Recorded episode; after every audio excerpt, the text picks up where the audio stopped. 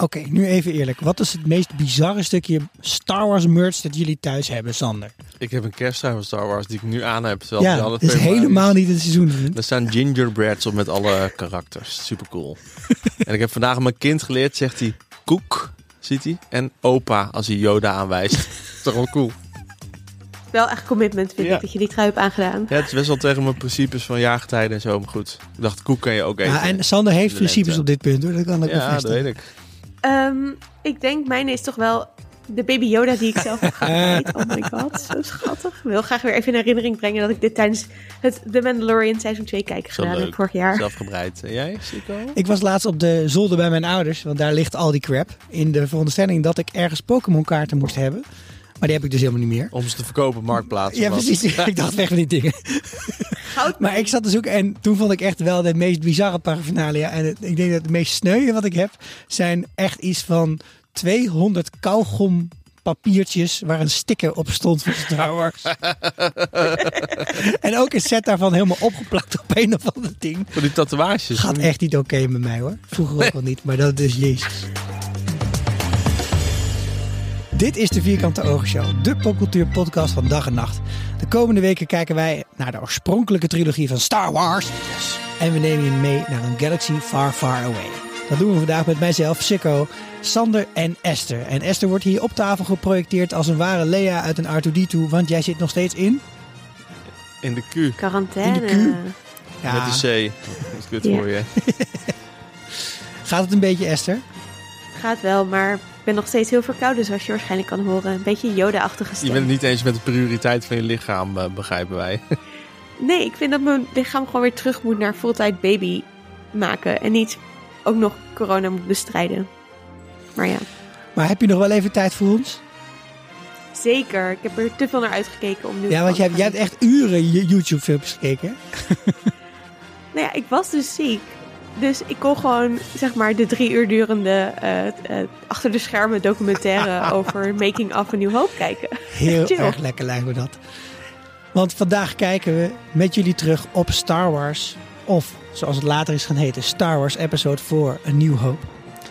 In 1977 wordt de filmindustrie wakker geschud door een visionaire nerd. Zijn naam is George Lucas.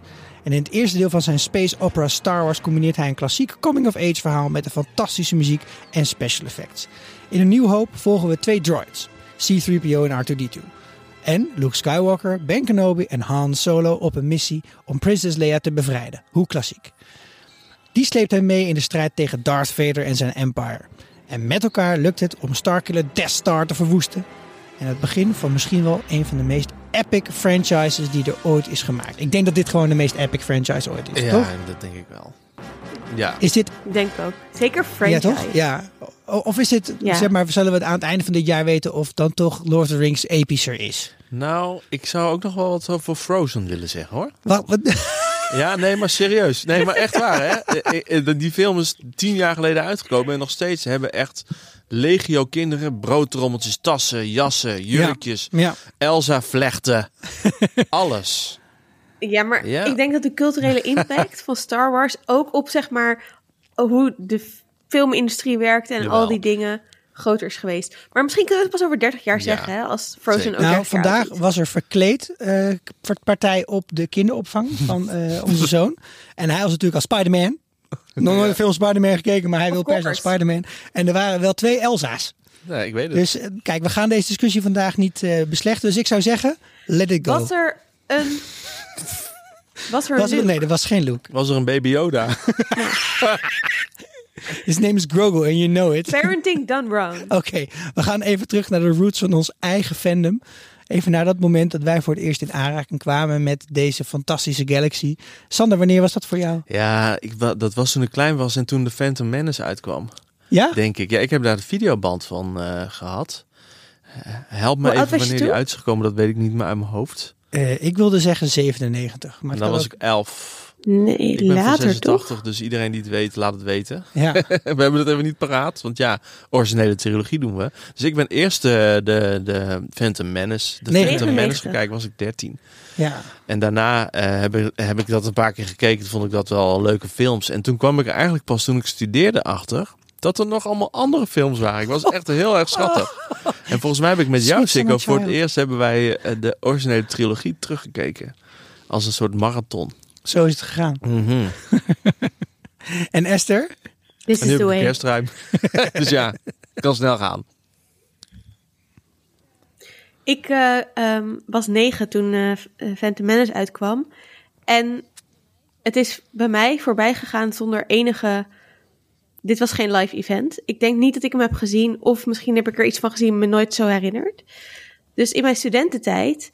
Toen kwam ik opeens op allemaal feestjes waar dus mensen verkleed gingen als Luke Skywalker. En waren er de hele tijd allemaal inside grapjes. Ik studeerde met allemaal heel erg nerds, zoals jullie horen. Um, en dacht ik, ja, hoezo snap ik al deze referenties niet? En toen heeft mijn ex mij uh, achter de, de een nieuw hoop gezet. Dus die, die was wel meteen, oké, okay, we gaan het in de, de juiste volgorde. Het klinkt wel een beetje alsof jij zo in een soort hondenhok zat en dat jij zo'n tv ervoor had dat hij gewoon weg is gelopen. Kijk! Nou, het was goed dat ik het met hem keek, want we gaan het daar zo over hebben. Maar ik bedoel, het begin van deze film is gewoon twee ja. in de woestijn. Mm-hmm. En ik denk, als hij niet had gezegd van je moet echt doorkijken, weet ik niet of ik het had doorgekeken. Maar goed, toen heb ik ze meteen allemaal gekeken. En daarna was ik ook uh, en blij dat ik alle inside jokes snapte. En inmiddels heb ik ook alle, alle uh, Clone Wars, et cetera, oh, ja. allemaal gekeken. Dus ik ben echt heel committed aan ja, dit Zij is uh, al diep universe. gegaan hoor. Ja, maar het heeft dus ben wel ik even vandaag geduurd. mee begonnen. Heb ik zes afleveringen gekeken tegen het middendutje van mijn zoon. Holy Geweldig shit. is het. Ja, echt. Hoe lang? Heerlijk. Ja, lang genoeg. Zes afleveringen van 25 minuten. Reken Oh, maar uit. Goh, zegen. zegen. Jij, Sikko, jouw fandom, wanneer start het? Ook met het Phantom Menace natuurlijk. Ja, daar is het wel mee begonnen. Maar er was altijd al een soort van impliciet of zo sluimerend fandom. Want ik, ik had dus wel ook allemaal speelgoedachtige shit uit het Star Wars universum. Al voordat die film uitkwam. Van toen je vader nog klein was. Of Ja, wat? of, of een keer op een rommelmarkt gekocht of van iemand gekregen. Of vriendjes die ouder waren, waar je- die, die, die dat toevallig wel die films. Ik heb zelfs ook ooit nog op Laserdisc een nieuw hoop zitten kijken. Dus echt de oude opname. Hè, zonder Jabba de Hutt als, eh, als eh, halve worm. Cool. Maar dat vond ik helemaal niet spannend. Dat was helemaal niet. Ja, bedoel, er wordt wel gezegd van ja, het was echt een family film voor, eh, voor kids en parents alike. Maar wel kinderen vanaf een jaar of tien hoor. Want daarvoor denk je echt, waar gaat dit Een nieuw over? hoop bedoel je, hè? Nu? Ja. ja. En daar heeft de Phantom Menace veel beter op ingespeeld. Die zijn veel meer op het kinderlijke gaan Ja, die hebben een kind dus die hebben gewoon die hele trits eh, kleuters En jar fucking jar fucking binks. Oké, sorry. Nee. Maar ik heb ook echt heel veel boeken gelezen over Star Wars. Dus al die fanfiction die er is geweest. Dat was, dat was toen ik puber was, was dat echt mijn, eh, mijn tijdverdrijf. Om alle boeken die dan tussen episode 1 en 2 zouden moeten zitten. Of na episode 6. Daar heb ik echt eh, de kiloliters van die zooi heb ik verorberd. Ik had ook het kaartspel. Nee, het ging lekker in huis, de knecht. Echt, wat, heb jij- hoe groot is die zolder van je ouders? Want we Nou. hebben het al over Harry Potter gehad en dit verhaal gehoord. We hebben het over Lord of the Rings gehad en dit verhaal gehoord. En nu weer Eén dit. keer in de twee keer dat ik thuis ben met mijn ouders, zegt mijn moeder weer: We moeten die zolder op gaan ruimen. Ja, dat kan ik wel geloven. Het is zo heerlijk on-brand Ja. dit. En dan gaan we het binnenkort Echt nog eens een keer ooit over dinosauriërs hebben in Oh, de, in de nabije in. toekomst. En dan gaat hij daar ook weer een heel blik met merchandise alleen over Ik open denk dat trekken. We... Moeten een, eh, een vierkant oog vriend van de show party op de zolder van je ouders gewoon een keer hebben. Zal ik eindelijk die trap eens vastmaken, want die zit los. What a desolate place this is.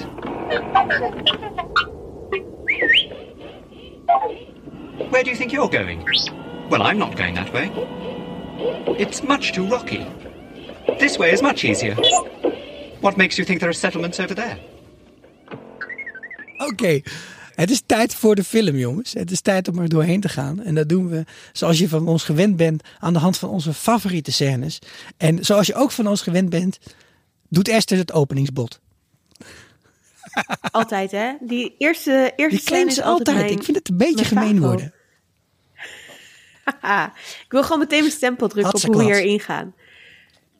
Nou, ik had eigenlijk dit vooral ook eh, even geclaimd, omdat ik bij, bij het opnieuw kijken weer dacht: deze film is gewoon, denk zeker 50% zo vet als hij is, door de fucking muziek. Yep. En dat eerste shot, waarin je eigenlijk gewoon alleen maar hè, bij, bij heel veel. Bijvoorbeeld, ik keek Eternals eergisteren met mijn, met mijn vriend, die had hem niet gezien. Heb je Dat dit heeft ook vrijwillig zo'n nog een keer tekst die loopt. Ja, ik weet het. Het is echt, het was Had je heel tijd, ja, tijd over. Het is in de quarantaine natuurlijk. Het ding duurt zes uur. Ja, Oké. Ik ben twee keer in slaap Maar de openingsscène muziek, daar had je het over? Nou ja, dus de openingsscène van Eternals is ook zo'n tekst die zo rolt. En het is gewoon stil op de achtergrond zo ongeveer. En het is saai en je denkt, eh, tekst, whatever. Maar hier, dit Ja. knalt erin. Het is zowel de, de kleurcontrast natuurlijk met het geel en, en die sterren. Maar ook gewoon die symfonie van John Williams is echt zo Ja. geniaal. Ja, heb ik uiteraard Echt ook op de piano gespeeld toen ik klein was. Ik heb het hele boek van deze film. eh, zoals course. alles wat je op piano kunt spelen. Hij heeft ook Lego mensen, gaat hij straks ook nog over vertellen als we het over Millennium Falcon gaan hebben. ik zeg het me vast. Het is Ik ben aan het kijken hoe je die om kan bouwen naar de Naboo Starfighter Ja, ik heb van, eh Twitter. Oké. van Dingerin. De sicko bingo kaart. Ja. Introduceren. hem, Ja. Maar die opening zijn is uh, super vet. En het is Ja. nostalgisch hè, inmiddels.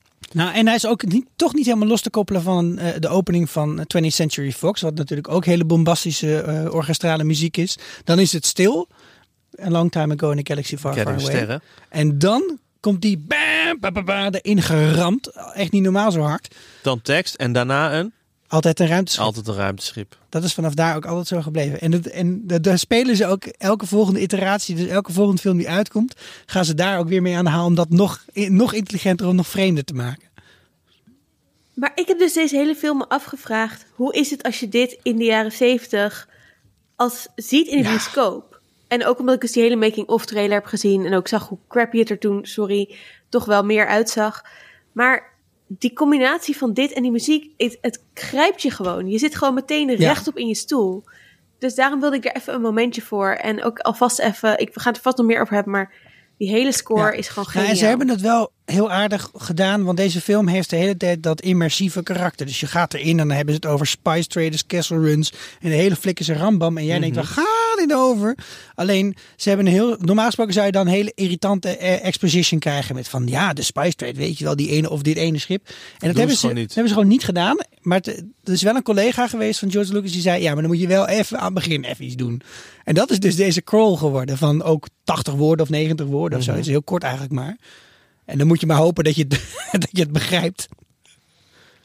Hebben ze heel veel Ja? uitgeknipt. Want die was veel en veel langer, ja. Dat je denkt, dit is de, de- waar zitten we naar te kijken? Ja. De aftiteling is begonnen aan het begin. Nee, ja, er is echt iemand geweest die dat na de, na de eerste cut er allemaal uit heeft zitten. Ja, zitten nou en het is een, go- een goed eh, segue naar zeg maar, het, het editwerk, het snijwerk. Ik heb ook wel eens een keer een stuk documentaire gezien over hoe de film dan eigenlijk pas op de edittafel echt een goede film is geworden. Want vooral in het begin zat er aanvankelijk gewoon 20 minuten of zoiets, of 25 minuten. Met precies dit: exposition en uitleg over wat er aan de hand was. En het establishen van het eh, karakter van Luke met zijn vriend Biggs, die je later in de film tegenkomt. Waarvan je denkt: waarom kent deze dude bij de rebellen ineens iemand? Maar dat zit allemaal helemaal verbuiten in al die scènes. Maar het is gewoon een goede vriend. En hij had een soort studiegroepje, George Lucas. Met, eh, met eh, vrienden uit de filmindustrie. En die had gewoon gezegd: sorry, maar hier gaan we echt eventjes heel hard in hakken. Want ik kan echt niet. Choppy, choppy, choppy. Zijn vrouw, hè, was ehm, zijn toenmalige vrouw. Want volgens mij op de release van Empire Strike Back eh, zijn ze gescheiden. Maar de vrouw van George Lucas heeft toen met twee anderen het helemaal, op- echt helemaal opnieuw gecut. Dus het lag al een edit. Toen zijn inderdaad zijn vrienden, waaronder Steven Spielberg en Brian De Oh Palma, ja, ja. die hebben de eerste versie gezien. En die zeiden allebei, nee, dit, dit is het gewoon niet. Toen hebben ze gewoon, zijn ze helemaal opnieuw begonnen. Wat in die tijd handmatig knippen, hè? Ja, Oh, shit. Handmatig Ja, je knippen. kunt niet Nee, terug naar filmrollen. v- vorige versie. Dan kunnen we scrollen. Zo. Het is echt crazy. En toen hebben ze dus ook allemaal eh, stukjes die dan bijvoorbeeld... ehm, eh, dan had je zo'n Tusken Raider. Oké, we gaan nu al heel diep op in. Maar dan iedereen denkt, gaat het over die film epische hebben? gifje. Ja, ja. Het epische gifje van die Ja. Tusken Raider die zo omhoog gaat met zijn stok. Doet hij. Ja, dat doet hij dus één keer in de opgenomen take. Steekt hij alleen maar zo zijn stok omhoog en dan weer omlaag. Dat, dat is één keer. En dan hebben ze dus in die edit, hebben ze dat zo achter elkaar geknipt. gewoon in een loopje. omdat dat er dan Wow. wow. uitzag. Gewoon, Grappig. ze hadden gewoon maar heel weinig materiaal. Moesten ze shit mee doen. Goed. Favo oké. scène nummer Ja, 1. volgende- ze konden niet helemaal weer terug naar de woestijn natuurlijk. Nee, vol- Nee. de volgende is ook voor jou. Oh ja, nou, ik wilde dus zeggen dat ik het heel leuk vind. Dat je ehm, eh, eigenlijk via de droids, dat de droids de eerste eh, eh, Ja, cool hè? Ja, het- is- zeg- het is niet zo. Er wa- waren dus eerst allemaal scènes dat we Luke beter leerden kennen, maar dat was allemaal vrij saai. En nu hebben ze Luke pas geïntroduceerd op het moment dat hij echt iets uitmaakt voor het verhaal. Namelijk dat hij de droids vindt.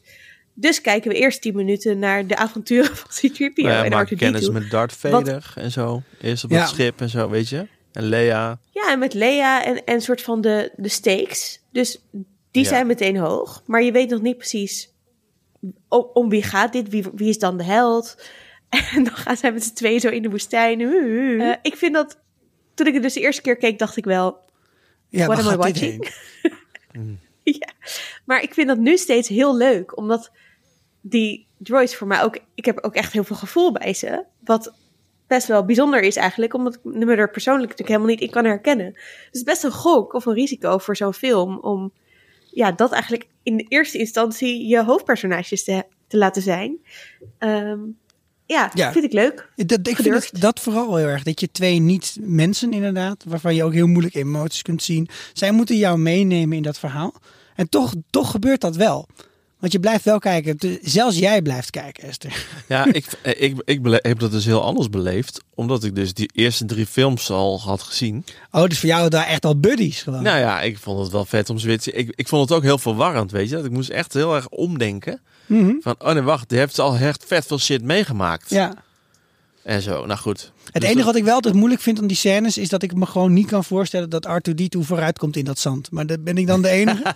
Ja. Ja, ik snap wel dat dus eh C-3PO vet geniet van het oliebad. ja. En dat is ook wat brug naar mijn, mijn eerste favoriete scène. Want in, die, in, die, in, die, eh, in dat huis van Luke in zijn slaapkamer. Want dan gaan ze die Ben zoeken en zo. Hè, en dan zijn ze weer op die slaapkamer. En dan krijgt, gaat Ben uitleggen wat eigenlijk de Force is. En misschien kunnen we daar even naar luisteren. The Force? The Force is what gives the Jedi his power.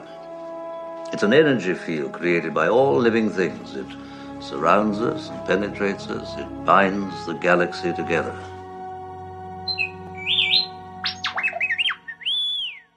Ja, er was een discussie intern hier eh, dat het toch niet bij Luke thuis was. dat daar de barbecue al begonnen was van de familieleden. maar het was dus bij Obi-Wan thuis. Want Ja. ja, die heeft natuurlijk dat kistje daar met de lightsaber en zo. En wat ik gewoon leuk vind, het is allemaal een beetje mysterieus. Hè? We hebben net over die opening gehad die heel gek is. Nou eh, goed, we maken eigenlijk kennis met een heel eh, gek iemand. Namelijk, hij vertelt eigenlijk over de vader van Luke. Ja. En dat het een grote Jedi was en zo. En later heb, eh, gaat het ook over Anakin Skywalker als vader van. eh, Het eh, gaat al over Luke. Clone Wars. Nee, maar het, het, is heel gek, want hij wordt heel erg verdacht gemaakt meteen. Hè? Die, eh, en, nou goed, ik vind het gewoon vet dat Luke ook een grote Jedi moet worden hier. Dat, dat hoort hij eigenlijk al. En dat hij dat ook meteen graag wil. Ja. Maar eigenlijk niet zeker weet. Nee, nee, nee, is niet zeker weten. Totdat. Totdat. ja, heel de Flikse band is uitgemoord. Ik, was, ik schrok me echt weer helemaal kapot. Dat er dus gewoon echt twee verkoelde geraamtes liggen bij, eh, bij de Owens. Nou Ja, toch? en- anders krijg je discussies over didn't die on screen. Dit, ja, maar Misschien. dit had ook wel op een andere manier gekund volgens mij. Maar Jawel, hoe roekzichtloos... En hoe hebben die stormtroopers dat dan gedaan? Had er een vlammenwerper bij zich? Ja, waarschijnlijk. Ja. Dat denk ik. Sowieso. Het is ook niet heel Disney, vind ik. Nee. Achteraf. Nee. Nu, is, nu is van Disney, maar... is- Ja, ik moet wel zeggen, heel even naar, naar over deze aantal scènes. Ik vind Luke wel best wel geïnteresseerd, geïntroduceerd worden als een annoying whiny Ja. boy. Sorry, grote Luke-fans zie ik nu op de tenen trap. Het wordt echt beter dan? ook, Een- vind ik. Iemand die zit te zeuren. Ja, die zo van, oh, maar eh, ik wil naar Tashi Station. eh, eh. Oh, Uncle Owen. Jaren zeventig, en hè? oh, ik moet met die stomme droids Ja. op pad. Ja, hij wordt wel een beetje gewoon neergezet als, als een tiener. Hij is dan 19 volgens mij officieel in deze film. En hij, hij wil inderdaad, eh, hij wil wel naar de Academy, dus hij wil leren vliegen. En hij zit ook, hij zit als een soort kleuter, zit hij met een vliegtuigje te spelen in zijn kamer inderdaad, als Ja. de C-3PO dat bad krijgt. Maar daarna neemt hij ook niet echt heel veel verantwoordelijkheid. Heeft hij of- ook hechtingsproblemen. Goed, dat boekje wil ik niet weer helemaal open doen. Ah. Ja, of course.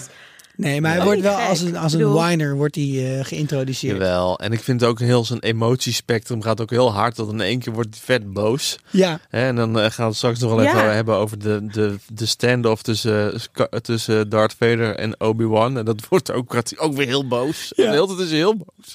Ja, en, en er kloppen ook dingen in zijn emotionele arc gewoon niet. Hè? Want hij heeft dus hij heeft, hij heeft 19 jaar lang bij eh, eh, Lars en Baru gewoond. En Ja. hiervoor de ge, gebarbecued. En dan zegt hij, Oh nee, nou dan ga ik wel een beetje mee naar Alderaan. Yes, mag ik daarna, eindelijk naar de bar. daarna heeft hij het er nooit meer over. Dan hoeft ze niet één keer meer. Maar daarna gaat uh, Obi-Wan, op een gegeven moment gaat hij dood. En Obi-Wan heeft hij zeg maar een week gekend hooguit. En dat is echt zo het meest heftige moment uit zijn leven. Nee, maar dat is niet waar, want hij en Uncle Ben gaan al way back. Maar goed, dat gaan we natuurlijk allemaal merken in die serie Ja. die eraan komt. Ik, ik ben wel blij dat Denk ze ik, niet, eh, eh, de, zeg maar, de, de, de story, de verhaalboog van Anakin Skywalker Mhm. in de nieuwe trilogie hetzelfde hebben gemaakt als die eh, van Luke Skywalker. Want het zou ook heel voor de hand liggen dat die Luke Skywalker dan heel kwaad wordt op alles en nog wat en dan ook de Dark, of tenminste ook Ja, ja, dan in de originele trilogie de Dark Side op zou gaan.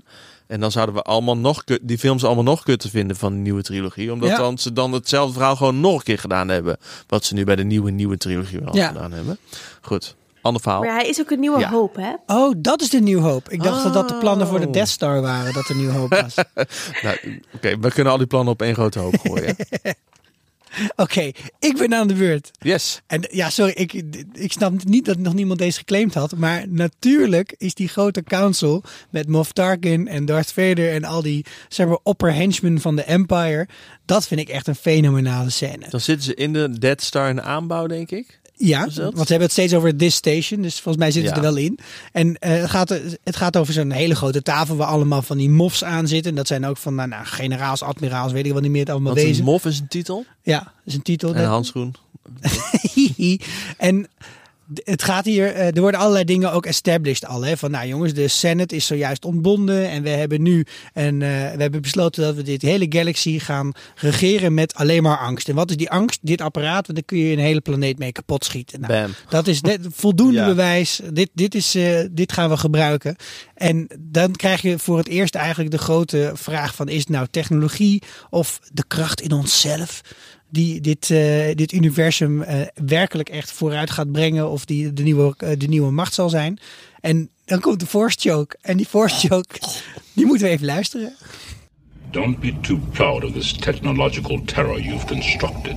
The ability to destroy a planet is insignificant next to the power of the Force. Don't try to frighten us with your sorcerer's ways, Lord Vader. Your sad devotion to that ancient religion has not helped you conjure up the stolen data tapes, or given you clairvoyance enough to find the rebels' hidden fort.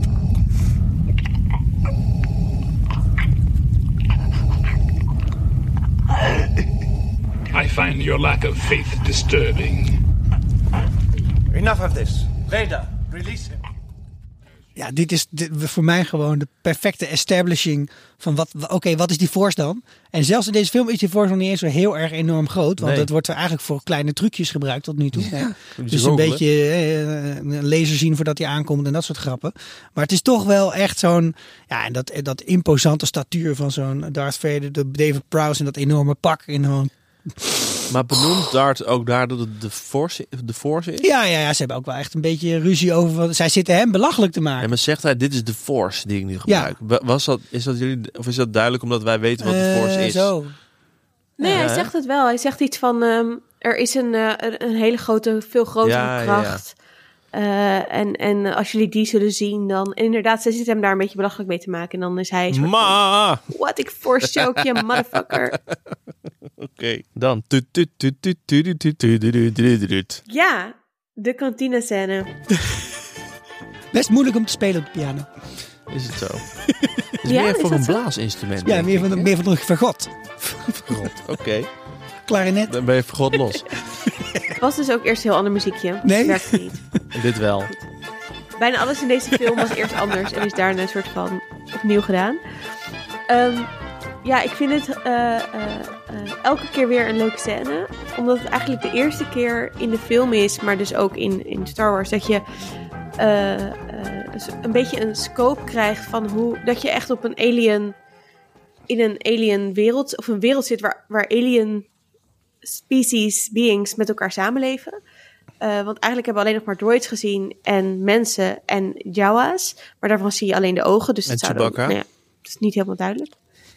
Eh Chewie heb je inderdaad... Of nog niet? Nee, die, die, Oh, ja, ja, die wordt geïntroduceerd dan volgens mij.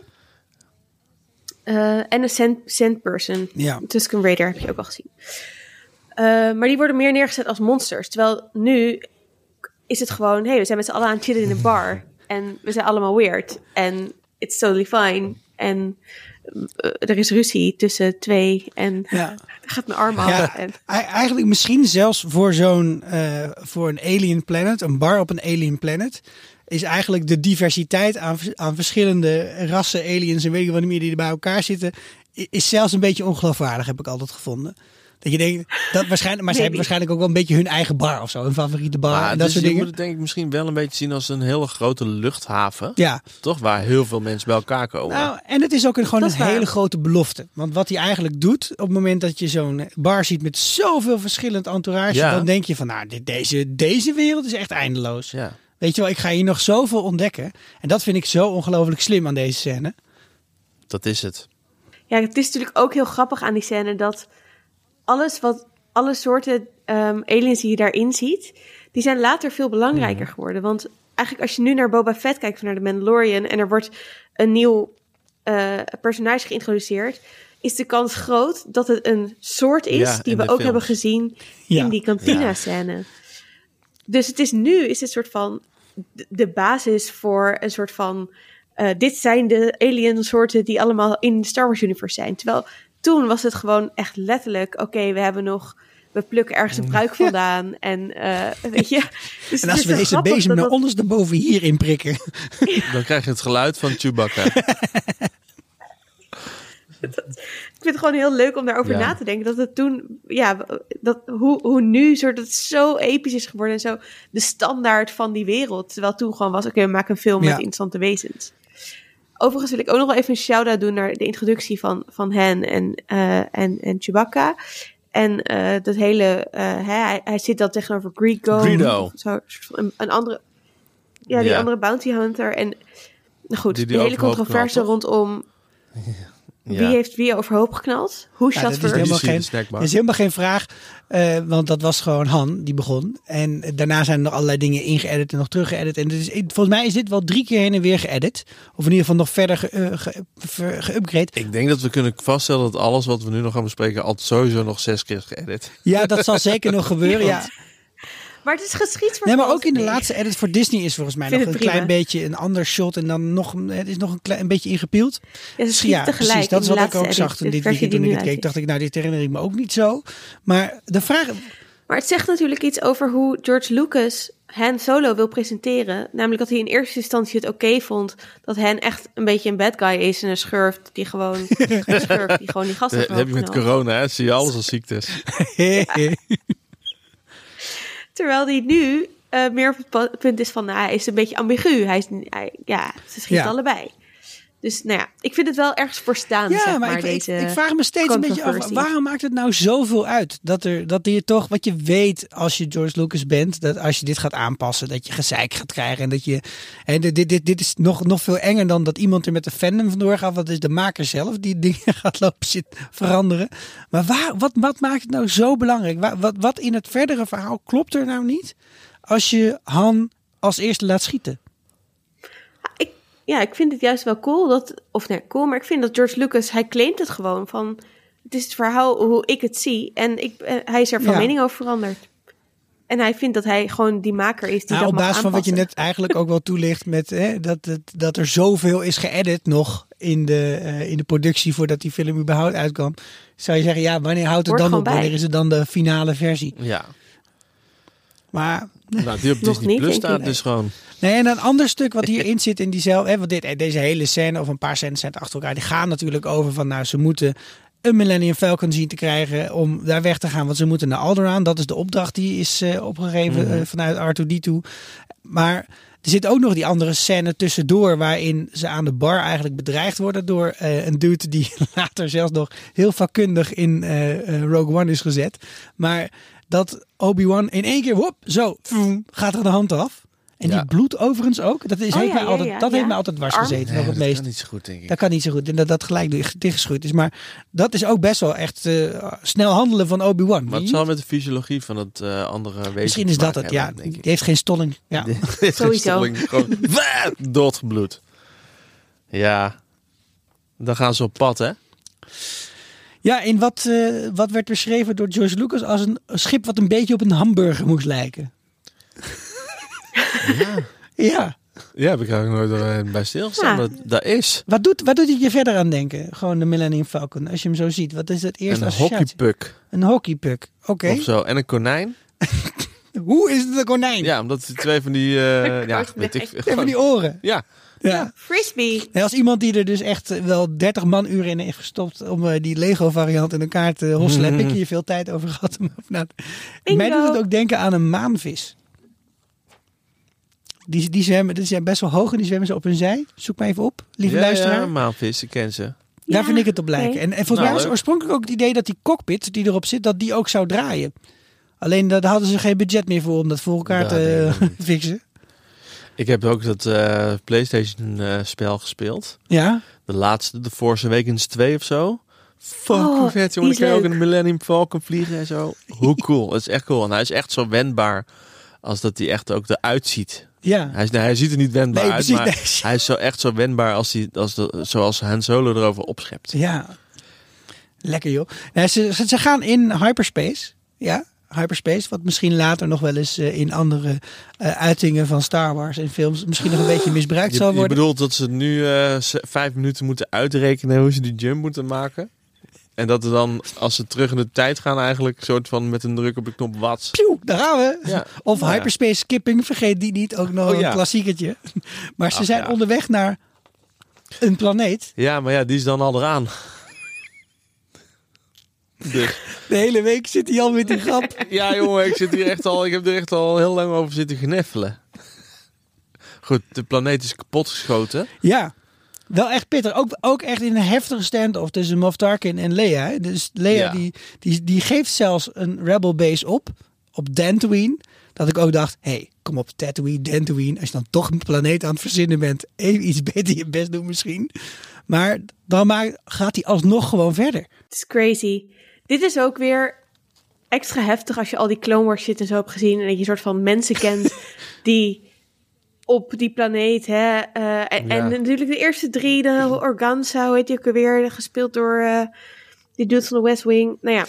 eh Goed al verhaal mensen dit. zijn gewoon dood. De dude van Ja. West Wing is dood. Oké. Sorry fans van de dude van. West Wing. Nou, en hier wordt voor. Terwijl- ja, Nou, als je het los van die context ziet, is het gewoon... Oh, er is een knal.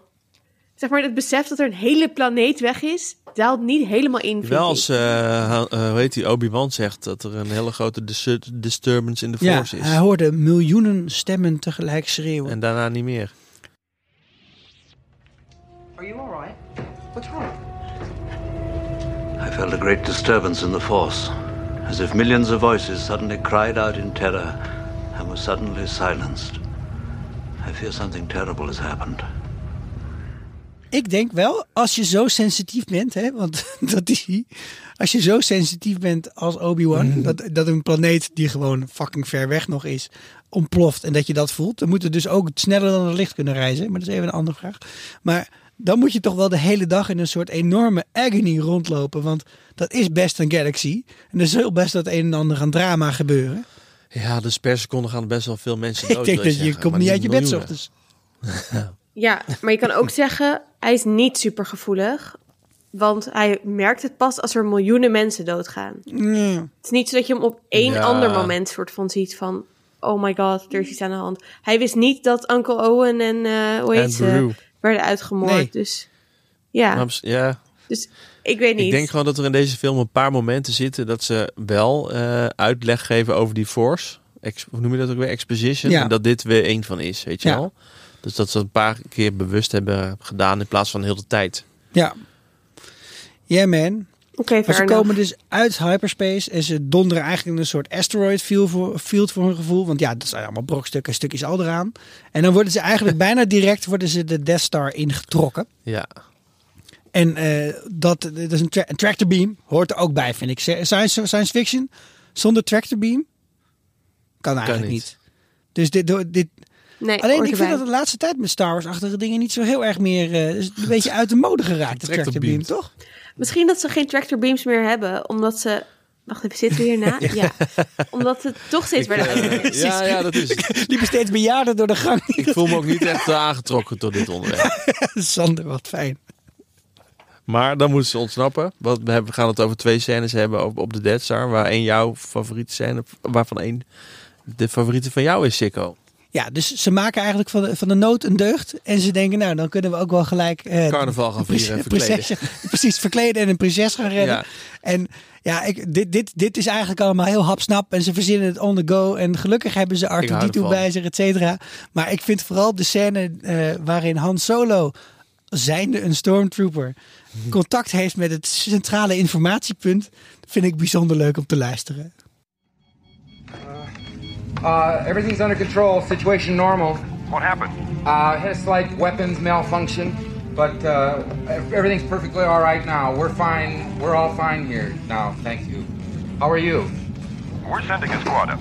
Uh, uh, negative, negative. We have a, a reactor leak here uh, now. Give us a few minutes to lock it down. Uh, large leak, very dangerous. Who is this? What's your operating number? Boring conversation anyway. We're gonna have company! Ja, dit, dit is voor mij heel belangrijk om Han ook neer te zetten voor Ja. wie die is. En wat ik begreep ook later, maar misschien weet dit, Esther dit beter, dat dit ook voor een deel gewoon geïmproviseerde dialoog is geweest. Dat ze gewoon allerlei dingetjes hebben uitgeprobeerd en dat gewoon dit het Ja. beste werkte. Maar het is echt vrij geniaal. Het maakt het zo luchtig allemaal ineens. Ja. Ja, Ha- Han is wel echt de, de hoe zeg je dat? Comic Ja, relief. heel erg. Hoe werkt denk je R2-D2 met die, hoe, de manier waarop hij die eh Dead Star leest? Ja, ik, ik Met denk dat draaiding. Hoe werkt dat? dat, dat Of gaat hij er dieper in dan we allemaal zien? Nou ja, in ieder geval in de, in de, zeg maar, in de prequels wordt wel heel erg zeg maar, opgedraaid en opgevoerd dat dit wel iets is wat precies dit soort droids ook doen. Waar ze goed in zijn. Dus hij, hij zal al dat soort eh, type. Hè, dat, hij zegt, oh ja, dit is een 1998 make. En dan weet hij precies hoe. Doe ik dit tangetje erin? En dit tangetje erin. En, eh, ja, hij is wel een beetje de engineer en Ja, de, codecracker. Ja. Cool. Dus ja, nog een, eh, een redder van de prinses, een trash compactor later. En dan Ja, ik vind de. Ik denk wel dat het een van de belangrijkste scènes van de film is. En misschien wel van deze trilogie. Hmm. Eh, ja, nee, serieus. Dan heb je dus de, de, de Obi-Wan versus Darth Vader. Het lightsaber duel. Het enige lightsaber duel volgens mij eh, in deze film. ja, Eh, daar is overigens door allemaal eh computer nerds een hele nieuwe edit van gemaakt. Zag kwam ik laatst tegen op YouTube. Die duurt zeven minuten. Waarin zeg maar een soort van de moderne lightsaber gevecht skills ik wilde net zeggen. hebben ge- toegepast op deze, dit gevecht. Want het ziet er natuurlijk allemaal zeer houterig uit. Maar Ja. oké, daar gaat het niet om. Het gaat me om deze quote. En eh, eh, if you strike me down, I shall become more powerful than you can possibly imagine. Mhm. Wat betekent dat volgens jullie? Ja, wij weten wat het betekent. Maar Ja. ja, wat zouden die mensen toen in de bioscoop gedacht hebben in 77? Nog, voordat ze zijn stem daarna in het hoofd van Luke Ja. hoorden. Ja, wat, wat, wat, wat verwacht je van zo'n uitspraak? Ja. Ik denk dat, hij, dat je zou denken dat hij... Ik zou denken, als ik dit hoorde en ik wist niet alle context... dat hij een soort hive mind... dat hij iedereen's hoofden kan overnemen... en een soort van puppeteer op afstand. Mind control shit. Oké, een soort legilimens-achtig... eh, nee, dat is niet waar. Ja. Zoiets. Ja, dit, voor mijn gevoel is dit wel waar ook Harry Potter uiteindelijk heel veel van geleend heeft. Van dit, van eigenlijk een beetje het onderliggende concept hiervan. Want je kunt wel iemand doodmaken, maar niet de geest doodmaken. Oh, En- dus de quote van Neville Longbottom bedoel je aan het eind. ja, ja. Ah, dat is waar. Je, Je, maakt gelijk. ons ja. niet dood. Nee, je precies. maakt Harry wel, is wel dood, maar wij zijn niet dood. Dat zegt hij. Maar ik vind het ook wel, ik bedoel, eh, dit is wel een beetje George Lucas in, een, in de bepaalde zin dat, eh, ja, hij had allerlei dingen al bedacht hoe het, hoe het wa- wat waarmee te maken had. En eh, er wordt altijd gevraagd van, heeft hij dit nou gewoon allemaal maar een beetje bij elkaar geconfabuleerd in de film gedonderd en zegt zoek maar uit. Nee, hij had echt wel een groter, overkoepelender idee. Maar veel meer dan een idee was het ook niet, heb ik vaak het gevoel gehad. Dus het was niet een plan. Het was zo van, nou, dit, hier zit iets en hier zit iets. En ja, dit is ook weer zo'n ding dat hij gewoon aan het schrijven was van... Ja, dat is natuurlijk, dan gaat hij dood en dat, moet- daarna wordt hij eigenlijk machtiger. En dat, van, nou, komt later wel. Ja, dat is later dan alweer bedacht. Dat zien we daar, ja. Ja, nee, ik vind het ook. Ik vind het dus een van mijn favoriete scènes. Niet omdat eh, dat het qua esthetiek nou zo'n mooie nou zo scène is. of omdat het zo spannend is. En ik vond het wel veel beladener eh, met de kennis van de prequel-trilogie. Ja. Hè, omdat je weet, het is, eh, het, het- zij kennen elkaar nogal goed. En ze hebben al eens eerder een keer gebatteld. I have the high ground, I win. Moet ik nog even zeggen. Goed. Nee, dus daar, daarom vind ik het met name een vet scène. Omdat, om vanwege toch weer een stukje exposition eh, over de Force misschien Ja. ook wel. Ja, zeker. En de goede kant van de Force. Ja, en ik denk dat het lightsabergevecht in die tijd wel Jawel. veel meer de vette uitstraling had dan wij er misschien nu Ja, bij. Maar het waren ook gewoon lightsabers. Laten we daarmee beginnen. Ja, bedoel, het was Ja. gewoon een zwaard met... met Ja, ja. het Alleen waren eh, houten stokken met fluorescerende verf en eh, iemand die een microfoon Ja. langs een beeldscherm trok. Maar het was wel echt vet. ja, zeker. Ja, Hey, dat sound design heeft ook een eh, Oscar gewonnen, hè? Dus onder andere voor die lightsaber. echt waar. Heb je één ding bedacht je Dus. Ja. Ik heb nog steeds geen Oscar. En Nee. Gaan we ook naar, naar de laatste favoriete scène die we bespreken. Ja, van ja. mijn kant. Ja, want de truc is natuurlijk dat ze uiteindelijk al kunnen ontsnappen. Omdat ze daar toevallig staan. zit een tracking device op. En er komt een hele Death Star Ja, achter ze aan naar de de, Rebel. Base toe. Ja. Dat gebeurt ook in de spannen van zo snel als ik het nu zeg. Het gebeurt echt in een vloekende zucht in de film. Met het aangaan van een lightsaber. Ja. Die snelheid. Not a bad bit of rescuing, huh? You know, sometimes I amaze even myself. That doesn't sound too hard. They let us go. It's the only explanation for the ease of our escape. Easy, you call that easy? They're tracking us. Not this ship, sister. At least the information in R2 is still intact. What's so important? What's he carrying? Dit is er dus ook later bij bedacht, na de Oh. eerste edit. Want eigenlijk, in de oorspronkelijke idee, was het helemaal niet zo dat de Death Star gericht stond op die planeet waar zij allemaal zijn als Rebel Base. Hm. Het was gewoon, kom, we gaan de Death Star vernietigen. Oké, Oh, let's go. Jee, we hebben hem vernietigd. Er was niet Jee, een, ceremonie. Maar er was helemaal niet die spanning van, oh my god, Nee, elk moment nee, kunnen we er zelf Nee, aangeknald maar dat- worden. Hebben ze dus later bij bedacht en allemaal nieuwe scènes van gemaakt en voice-overs, zodat dat dat zie je ook. Er zit niemand, je ziet niemand op beeld zeggen: Oh nee, nog 10 seconden. Dat zijn gewoon beelden waar iemand overheen nice. zegt. Ja, nou, maar ergens is het namelijk ook van als je, als je dan daarheen kunt vliegen in hyperspace in een vloekende zucht, kom dan even op de juiste kant van Yavin uit.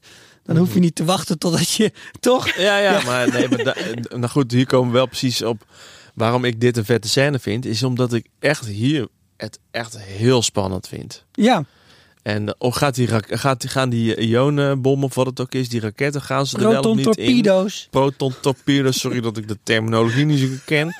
Eh, eh, het zit niet op mijn auto, vandaar.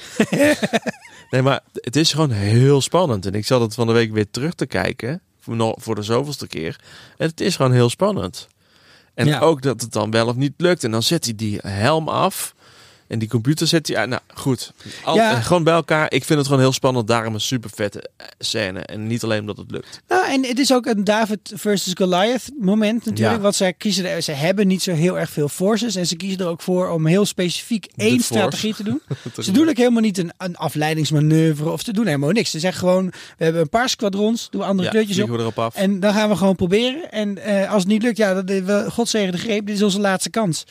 En ik vind het ook wel echt heel vet dat ze bijvoorbeeld op Yavin 4 dan ook zo'n setting hebben gekozen van een half vervallen Maya-tempel tegeno- ten opzichte tegenover dan zo'n super industriële bol.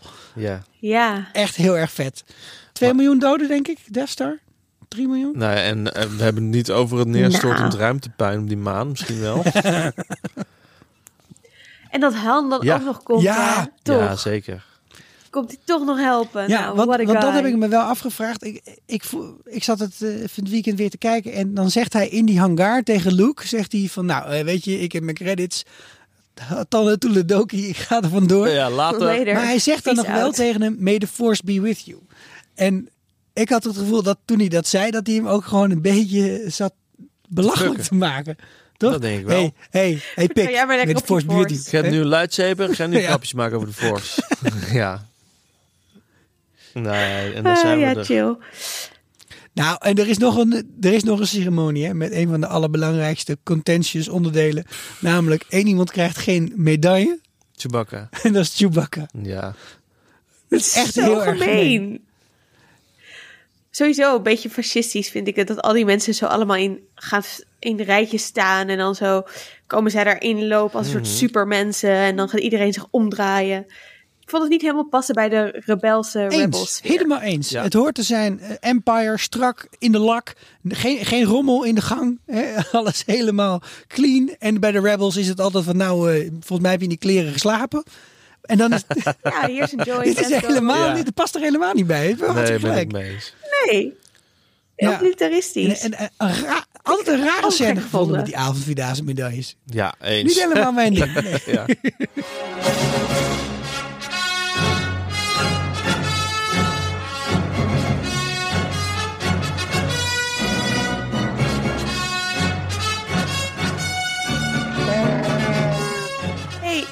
Eh, als je nu luistert en je denkt, nou, dat, dat vond ik juist een fantastische scène. Ik ben er helemaal niet mee eens. Er is een hele goede reden dat ze dat allemaal precies zo doen. En die zijn jullie helemaal vergeten, of die hebben jullie helemaal niet genoemd. Dan kan je daar gewoon in je eentje heel boos over zijn. Of je kan naar vriendvandeshow.nl slash vierkante ogen gaan. En daar een rant typen met alle redenen waarom wij het helemaal bij het verkeerde eind hebben. En dan, vind, Nee, ik dan het leuk. Gewoon leuk. Ja, ik vind het hartstikke leuk. Je kan hem zelfs inspreken en misschien kunnen we hem dan in de volgende aflevering laten horen. We kregen vandaag een vraag op Vriend van de Show. Ja, jullie zeggen wel altijd dat je het kan inspreken, maar jullie laten nooit iets horen in de show. Dat komt omdat jullie niet iets Ja, inspreken. want bij Harry Potter heb je dat Dit- zeker wel gedaan, weet ik Ja. toevallig. Dat mensen toen dingen hadden Ja. ingeleverd. En Ja, dus eh, als je eh, graag eh, vragen wil terughoren van, van vrienden in de aflevering, dan Ja, moet je en we doen het nu ook op een strakkere planning dan we ooit tevoren hebben gedaan. Deze aflevering komt op donderdag in jouw feed. En wij nemen de volgende aflevering op op Dinsdag. Dinsdag. Dinsdag. Dan hebben we hem nodig. Ja, en het kan over deze gaan, maar het kan ook over Empire Strikes Back gaan. Of je kan nu alvast je vraag over eh The Return of the Jedi insturen. Superleuk, vriendvanshow.nl slash vierkante ogen. En je kan dit ook doen als je geen vriend bent. Dus je kan vriend worden, vinden we awesome. Maar je mag altijd, of je wel of niet ons ook nog geld geeft, vragen insturen. Dan is het nu tijd voor Odys in het bos van de Ewoks. We gaan het hebben over onze favoriete personages. En dan houden we het even bij deze film. En dat heb ik ook al wel gelijk gezien in de keuze die Sander heeft gemaakt. Want? Die is er naar deze film niet meer. nou jawel, die is alom vertegenwoordigd. Oh ja, die zit in, die zit in ons Die allemaal. zit, oh, in ons allemaal. In ons ja, ik hou wel van Obi-Wan in deze film. Maar jullie hebben het ook al gemerkt aan mijn favoriete scènes. Dat gaat allemaal een beetje over dat we kennis maken met toch dat mysterieuze van deze film. Namelijk die Force. Mhm. En wat het dan is. En wij wisten natuurlijk toen we dat keken al van, van de prequels. Maar goed, hè, de, de, ja, ik vind dat gewoon een heel vet eh, gegeven dat die Force er is en hoe ze dat introduceren in deze film. En ik denk dat Obi-Wan daar heel belangrijk voor is. En ik vond hem ook gewoon heel cool om weer terug te zien. Ja, Want ja, dat Hij- was wel een beetje hij een soort acteert reunie. wel op een hele specifieke manier, die Guinness. Eh, Vind je dat dat ook terug te zien in, in hoe- Hugh McGregor Obi-Wan Kenobi speelt? Ongemakkelijk bedoel je? ja, ik vind hem wel Ja? een beetje ongemakkelijk heel Nou ja, tijd, ja. Ik, een van de leukste vind ik natuurlijk dat hij, hij zegt in deze film... Net een en- beetje contact gestoord is die. Maar ook wel zo, hello there. Ja, hallo daar. Dat is een naam die ik heel lang niet gehoord heb. Ja. Ja. Ewan, ik ben wel meer fan van Ewan's Obi-Wan dan van, eh, hoe heet deze man ook weer? Alec Guinness, toch? Ehm, Ja. Garrett. Volgens mij ook. Elk, ja. Ik eh, zag wel in die making-of docu dat het best wel ging over dat eh, ze hadden allemaal echt fresh faces gecast voor de hoofdrollen. Dus Luke en Han en zo. Allemaal acteurs die nog niet heel erg waren doorgebroken. Dus moesten ze ook een zwaar gewicht hebben. En dat was die Guinness wel echt. Echt, zeg maar, hij had al Oscar gewonnen en dat soort dingen.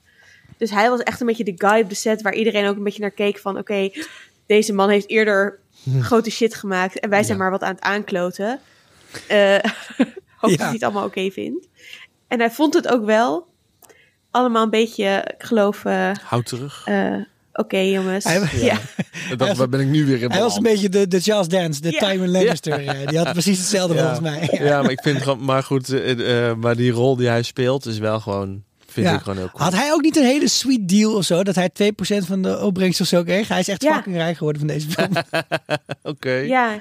Ja, ik kreeg geloof ik anderhalf Echt of bizar 2% gewoon. of zo. Voor ja. een film van 4 miljoen die Ja. 400 heeft opgebracht. Die gast heeft zich helemaal kapot gelachen. En Esther, wie eh, ben jij, vind jij zo cool, het coolst? Nou, we hebben het vind ik nog niet zoveel gehad over Nee. Prinses Leia. Het is wel weer typerend dat ik die vrouw kies. Maar ze zit Maar ook goed, niet zo heel veel in deze film, hè? Ja, in, in Our Defense. Nee, Ze is in de volgende films veel nee, dat is zeker waar. nadrukkelijker aanwezig. En veel beter aanwezig. Klopt. Maar goed, over deze ja, film. Ik, ik vind er ook Vertel. Sorry. Nou, ik, wat ik het leukst vind aan haar is dat ze ehm, heel niet, of dat ze niet heel stereotyp wordt neergezet als de dancer Nee, in dat is distress. Want ja, ze is wel de dancer in distress in een soort van het, het eh, format. Maar ze is fucking feisty. Zeker. Ze zegt echt soort van, wat de fuck zijn jullie maar aan Ja, rennen zonder ja, en ze regelt het even met die droid en zo. Vind ik ook cool. Nee, Ja. ze hosselt shit. En, en ze heeft Eh, natuurlijk dus- eigenlijk vanaf het begin af aan toch wel eh, controle over de situatie. Ook al zit ze in de cel zelfs. Ja. Ze heeft al de, de shit opgeload in R2D2. Ze heeft al een plan gemaakt. Ze, ze, ze spreekt Moff Tarkin gewoon tegen. Ja, dus ik vind haar een hele eh, coole Mhm. held eigenlijk. En eh, Eens. eh, ik, ik zag nee, bij die making-of dingen ook Carrie Fisher die praat over deze rol. Ik, ik ben ook gewoon een groot Carrie Fisher fan. Zij is, wat een stoer wijf. Gewoon echt leuk. Ze was wel best wel een beetje, eh, wel op een grappige manier, maar wel van ja, toen ik kreeg deze rol en toen zeiden ze dus ja, je moet wel wat Echt? afvallen. Want je bent, ja, omdat ze, in, vooral in haar gezicht vonden ze er eigenlijk te rond. Dus zij heeft deze hele film, is ze bang geweest dat ze any moment konden zeggen, ja sorry, we gaan toch nog voor iemand anders. En dat ze daar achteraf best wel, eh, nou ja, dat ze ook één outfit aan had de hele film, wat dan op zich wel chill was. Werd wel nat. En later moet ze natuurlijk in bikini. Oh ja, een bikini moet ze.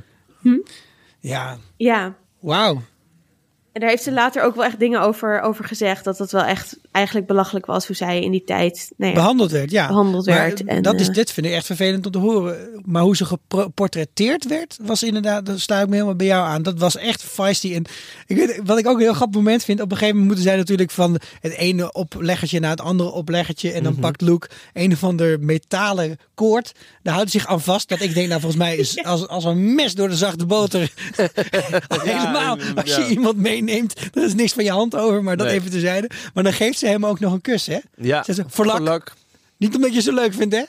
Nee. Ze is steeds ook heel duidelijk. Want, nee, nee, nee, even helder. Ja. Zo werkt het. Ze is daar heel duidelijk in. Maar ik vind daar, daarentegen Han Solo, nu we het toch over Lea hebben en, en, en, en de haren. Ik vind die, die houding van Han Solo, die vond ik al irritant. Maar zeker met alle shit die nu weer in het nieuws opgerakeld wordt over allerlei mensen, denk ik nog... Hoezo durf je iemand zo neer te zetten? Dat je gewoon echt doorgaat. En, eh, ik ben misschien in de war dat nu ook misschien film 5 half erbij is. Want daar is hij ook heel erg persistent in. Ah, dat ja. hij iedere keer doordrukt van ik vind je leuk dat hij stiekem aandacht... Nou, niet stiekem, dat hij Nee. aandacht gaat zitten en zo. En dat hij, zij steeds nee moet zeggen. Daar zit ik me echt aan te storen. Dat vond ik echt... Ja, in de tijdsgeest vind ik het nog steeds niet oké. maar begrijp ik dat ze daar keuzes over gemaakt hebben in 1977. Maar met het oog van nu... Ja, oké. Dan breek ik een lans Voor de mechanische mensen. onder voor de, mechanica, eh, voor, voor de mechanica onder ons. Nee, eh, R2D2 is, eh, is Ja. echt mijn favoriete personage uit deze film. Ja, ik weet dat hier mensen gaan zeggen van nou, niet heel erg heel grote ontwikkelingsboog in, in het personage. Nee, maar dat klopt. Want dat is een droid.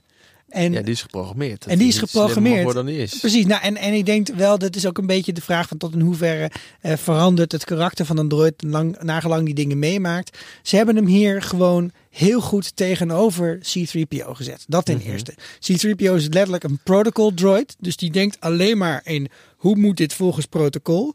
En R2D2 is voor mij gewoon een beetje de losgeslagen programmeur, de een beetje gekke engineer Ja. met een heel groot hart. Want hij zal altijd nog proberen van, oh, nou, we kunnen ook deze persoon nog wel redden. We kunnen dit ook nog wel zien te fixen. En het is gewoon heel knap gedaan dat een of ander soort, ja, half ondersteboven gezette vuilnisbak met, Mhm. eh, met, met, met, pootjes, dat die op zo'n vrolijke en vriendelijke manier die entree, zijn entree maakt in deze film en dat je van hem gaat houden. Denk je dat C-3PO er alleen bij is geschreven als plot device om R2-D2 te begrijpen en te vertalen?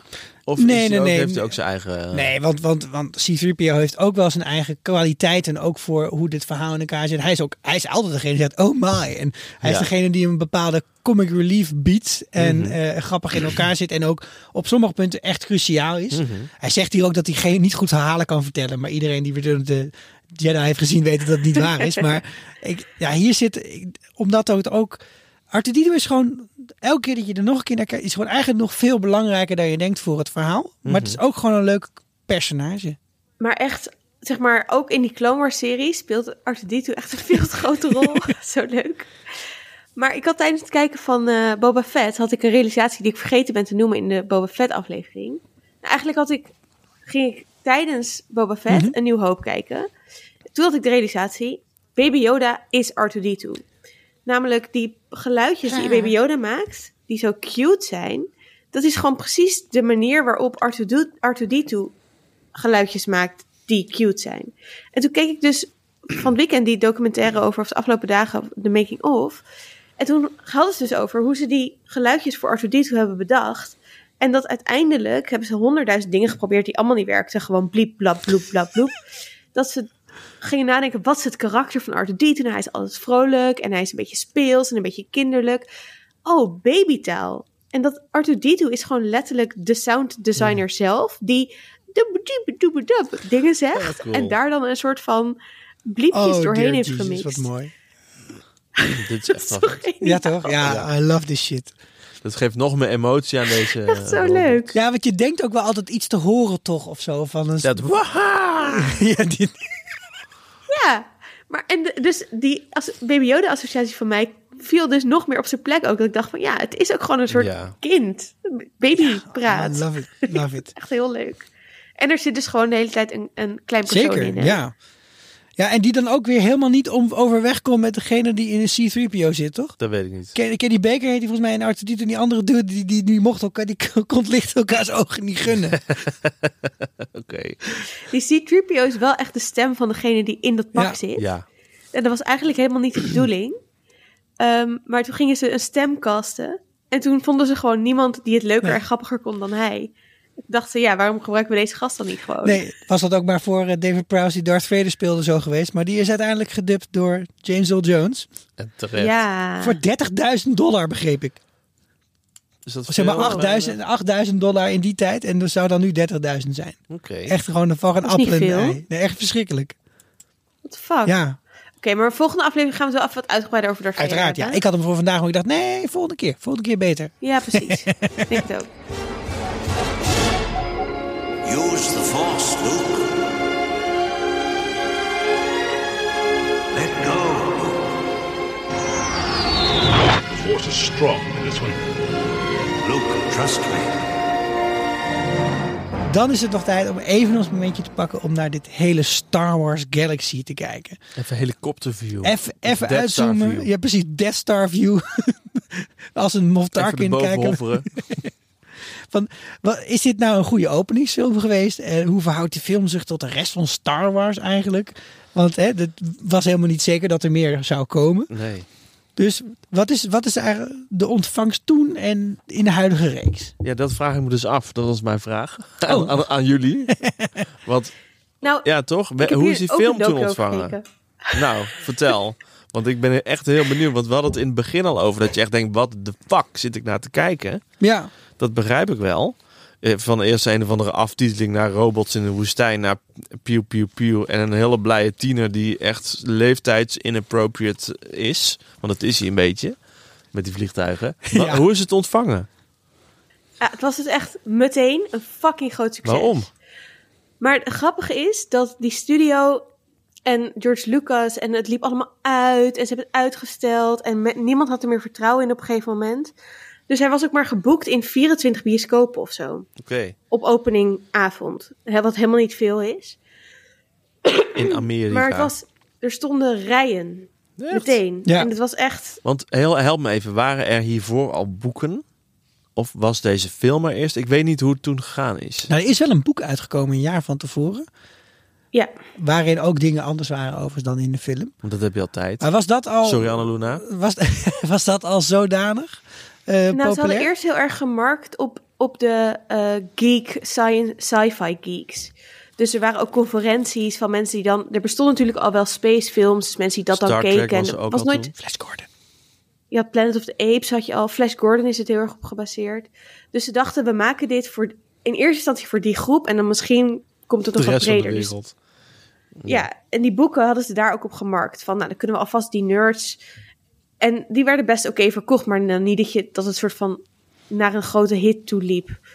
Ehm, maar ja, ik, ik, wat ze in die docu zeiden is dat eigenlijk eh, de Vietnamoorlog was toen voorbij. net. En heel veel films uit die tijd waren best wel somber. Of gingen, hadden best wel een negatief mensbeeld. Nou, bijvoorbeeld Planet of the Apes. Ja. Goed voorbeeld. Wel ook sci-fi fantasy. Maar niet echt dat je zegt een hoopvolle eh, Nee. eh, let's go toekomstfilm. Dat, dat heeft deze film niet alleen letterlijk een titel. Nou ja, hij heette toen nog Hm. gewoon Star Wars. Maar heeft natuurlijk wel... Het is gewoon een heel hoopgevend, enthousiast eh, verhaal. Met een grote winst aan het einde. En een, Het is een gewoon heel, goed tegen eh, slecht en het goede overwint in deze film. Precies, Heel en dat was eigenlijk Voor iets nu. wat, Ja. wat de films zien een beetje miste in Ja. die tijd. En waar heel veel jonge mensen in die tijd heel erg op aansloegen. Ja. En grote blockbusters, ja, dat, eh, dat, daar waren ze wel mee bekend. Maar dit was echt wel een fucking enorme...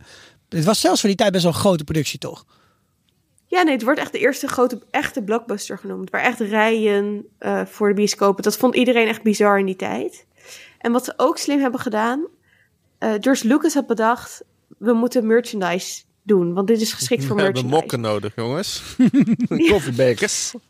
Ik heb echt meer respect gekregen voor George Lucas na het kijken van al die making-of docus. Want ook hoe hij dat, zeg maar, dat hij eigen studio en zo is begonnen. En dat hij dacht, ik ga dit allemaal zelf regelen. En al die special effects, hoe hij dat heeft gedaan. Ja, misschien gewoon kan je, best wel slim eh, misschien kan je een paar van je favorieten even in de show notes eh, plaatsen. Op vriendvandeshow.nl slash vierkante ogen. Goed idee. Dan kun je dit ook kijken. Het staat gewoon op YouTube namelijk. Ja. ja, en die special effects die erin zitten in deze film. eh, Ik, ik denk steeds weer van, oh, dat zal wel CGI zijn. Maar dan denk ik, nee, nee, natuurlijk is dat geen CGI. Weet je, dat toch weer even opnieuw nadenken. En dus bijvoorbeeld zo'n beeld van de Death Star of van zo'n Star Destroyer. allemaal gemaakt, hè? Het zijn gewoon hele grote eh, miniatures of bigatures. Met heel erg. Dat, dit, dit vond ik een van de goede inzichten van wat je moet hebben hier.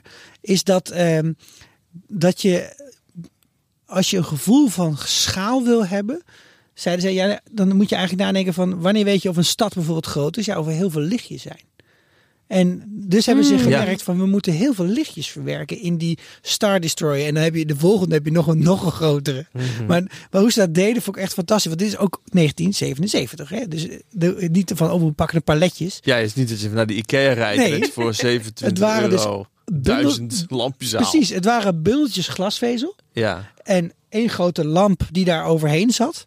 En die lamp die, die stilde, stuurde dat aan. En dan kwamen er allemaal glasvezel uiteinden zo allemaal op de zijkant van die schepen kwamen eruit. En dat maakt dat je het allemaal kleine lichtpuntjes overal zag. Maar die lamp die was dus fucking heet. Dus het grootste gedeelte van de binnenkant van het schip is een koelsysteem. Om ervoor te zorgen dat het niet in de fik vliegt. Geweldig. Jezus. Je merkt het al, er is veel te veel om te bespreken, jongens. Maar dat maakt niet uit, want we hebben nog twee afleveringen. Ja. Dus dat gaan we ook gewoon doen. En voor deze week gaan we hem eh, denk ik maar eens ronddraaien. Ik kijk alvast uit naar volgende week, want dan bespreken we dus The Empire Strikes Back. Een heel goed moment om het te hebben over Darth Vader en de Dark Side. En wil jij hierover meepraten, dan heb je al wat suggesties gekregen van Esther over hoe je dat doet. Ga naar www.vierkanteogenshow.nl slash vierkante ogen. En gebruik dus ook die audiofunctie een keer. Ja, leuk. Misschien goed om te weten, want dan vergeten mensen wel eens. Dat kan ook als je geen vriend bent. En je kunt dus ook altijd berichtjes sturen en volgen op Twitter. En we zitten tegenwoordig op de Grams. Dus bedankt weer voor het luisteren en tot volgende week.